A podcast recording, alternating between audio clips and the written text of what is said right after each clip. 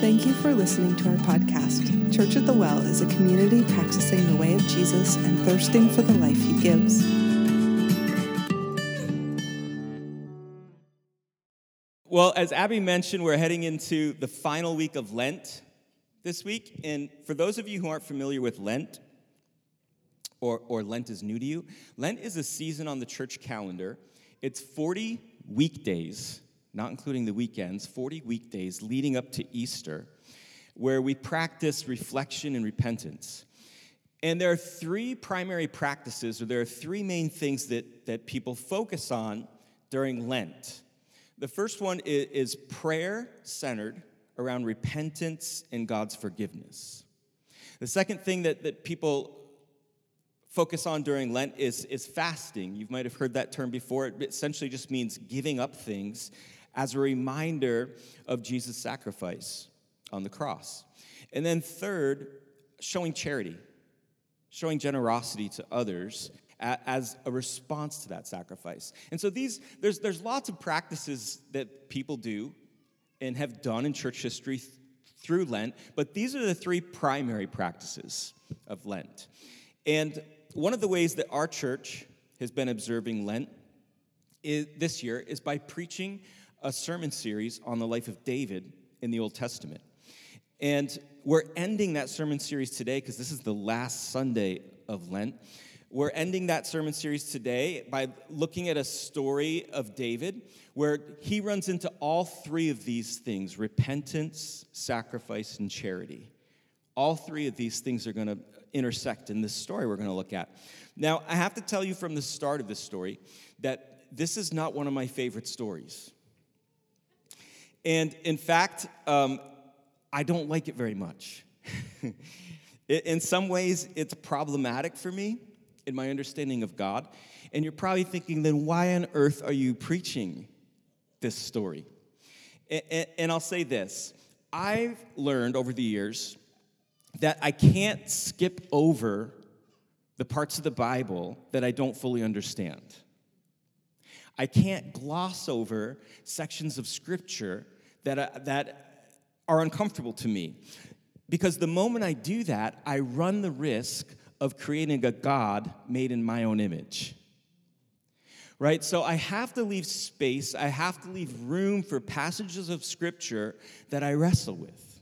Passages of Scripture that I might not fully understand and approach them with open mind and open heart because God's thoughts aren't always my thoughts, right? So, are you ready to look at this story with me? today. It's the last story we're going to cover in David. It's, it's, it's toward the end of his life. And we're going to read this story today from First Chronicles chapter 21. And you've noticed the last few weeks that we've been looking at stories of repentance, of David's repentance, of how he turned away from God and then turned toward back God, toward back to God. And this story that we're going to look at, once again, David drifts away from God and he has to find his way back to him. And I've said this in previous weeks, but I'm grateful that scripture doesn't just record David's success stories. I love that it records his failures. It's strangely comforting to me. It's encouraging to me because it reminds me that when I drift away from God, I can find my way back to Him too. And the story we're going to read is First Chronicles chapter 21. We'll read the first couple verses here, starting in verse 1. Satan rose up against Israel and caused David to take a census of the people of Israel.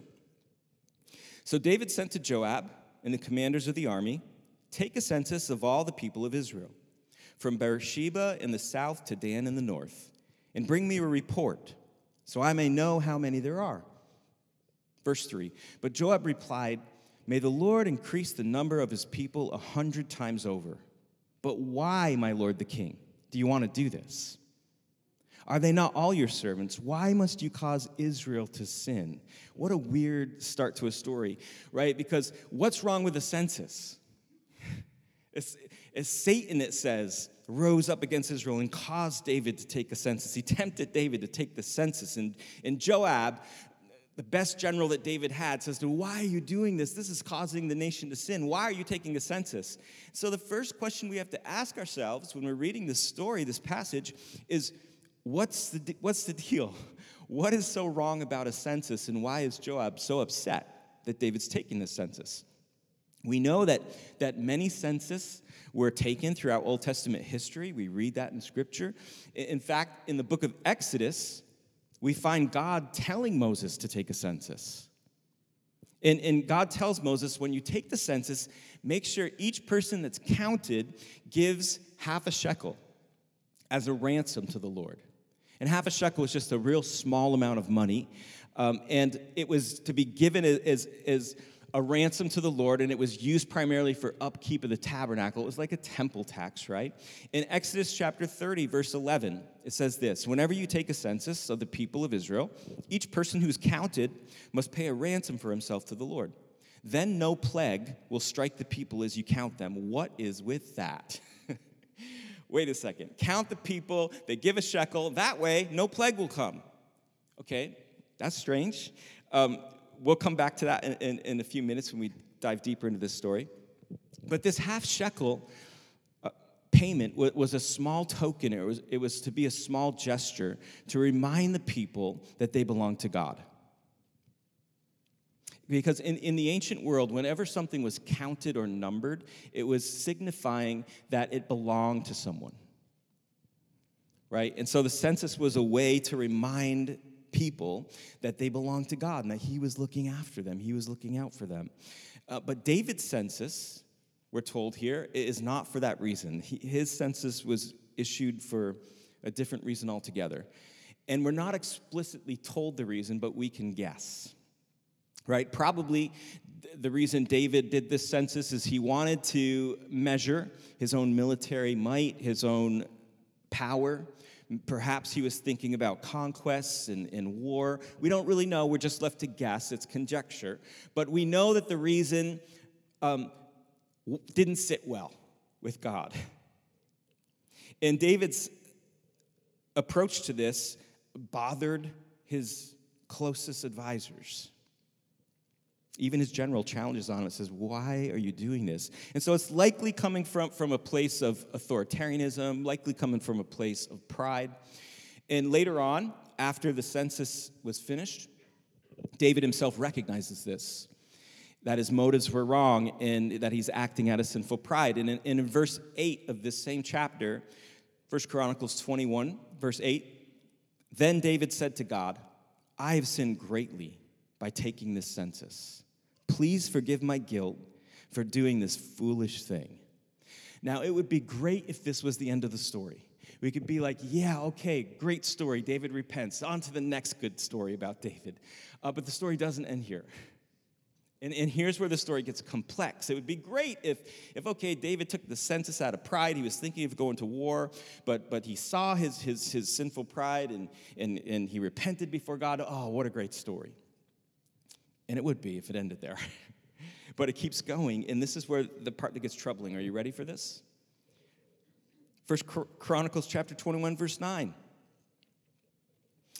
Have you ever read passages of scripture that are troubling? If you haven't, it's just because you haven't read the Bible enough. if you keep reading the Bible, you're going to find lots of those.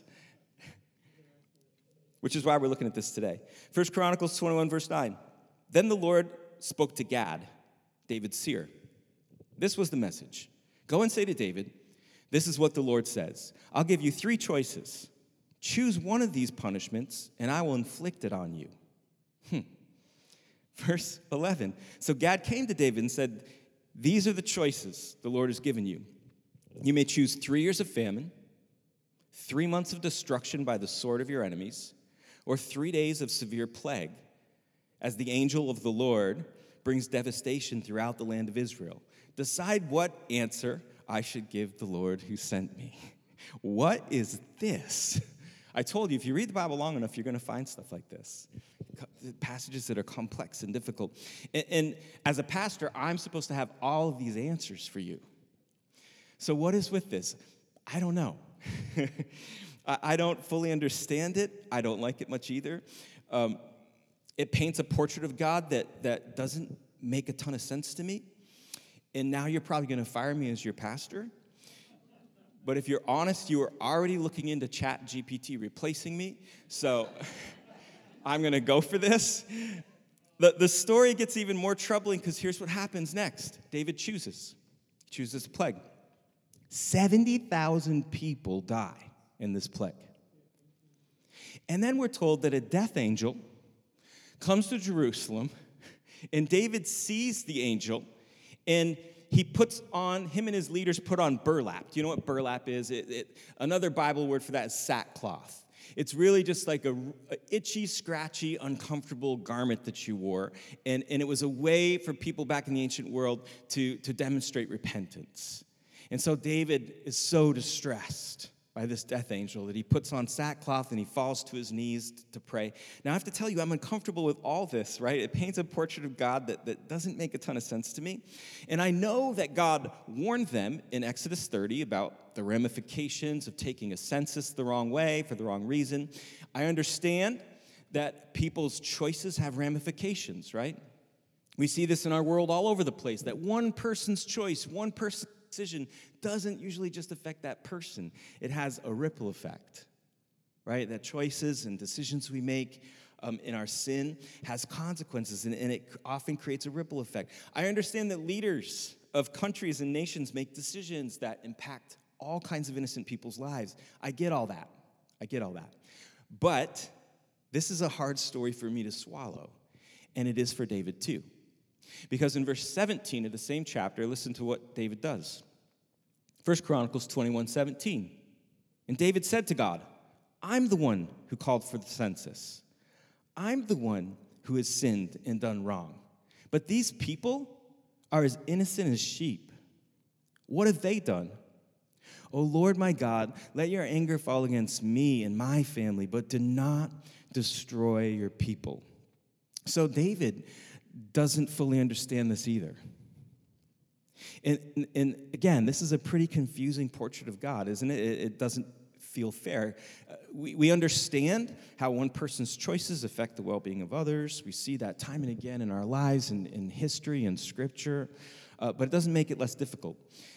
Well, let me say this A.W. Tozer, who is a pastor, um, uh, an author, and a theologian, he said this that, that what you and I believe about God is the most important thing about us. And what he means by that is that what we think about God is, is the most important thing about us because it informs the way we live. It informs our relationship with Him, it, it informs our relationship with other people. Whatever we think about God and who He is, is the most important thing about us. And that's why when we read passages like this, we, we, have to be, we have to be careful. We have, we, have to be, we have to come to passages like this, and, and instead of running quickly to villainizing God, it can be really helpful to look at the entirety of Scripture and how God's revealed. And one of the ways we do this in theological circles, you know what theology means? It just means the study of God. And so when I say theological, I'm circle, I'm talking about a, a camp a, group of people that, that have a certain theology. And, and, and there's, a, there's a theology called Christocentric theology. You've probably never heard that term before, but if you, if you know that theology is the study of God and Christocentric means Christ centered, Christocentric theology simply means using Christ as the center for our study of God. And it means this that, that we have to interpret Scripture in light of the full and final revelation of God in Christ Jesus. Let, let, me say that again. We have to interpret Scripture in, in light of the full and final revelation of God in Jesus. You did not know you were coming to a Bible college class today, did you? the book of Hebrews says that this way that Jesus is the express image of God. He's the express image of God, which, which means this if, we, if you and I really want to know who God is, then we have to start with Jesus and work our way from there. Right? And so we, we come to passages of scripture that, that sometimes can feel complex and complicated, and, and we don't know what to do with them. That's where Christocentric theology comes in handy, where we start, no, the book of Hebrews says that Jesus is the express image of God. So all the revelation I have of God in the Old Testament is good, it's helpful, but Jesus is the express image. So I have to start with Jesus and work my way back. work my way from there. And that can be really helpful for, for, for passages like these because everything in the Old Testament points to Jesus. And you might be thinking, how on earth does this weird story about David in this census point to Jesus? If you're not wondering that, I want to get you to wonder that. how does it point to Jesus? Um, let me give you an example. A few verses later in this story, in David's story, what we find is the, you know, the death angel is coming to Jerusalem. David sees the angel. He puts on sackcloth and burlap. He, he, he repents before the Lord. And then a few verses later, we find David, he's offering to, to buy a piece of land so that he can build an altar and make a sacrifice to the Lord on behalf of the people.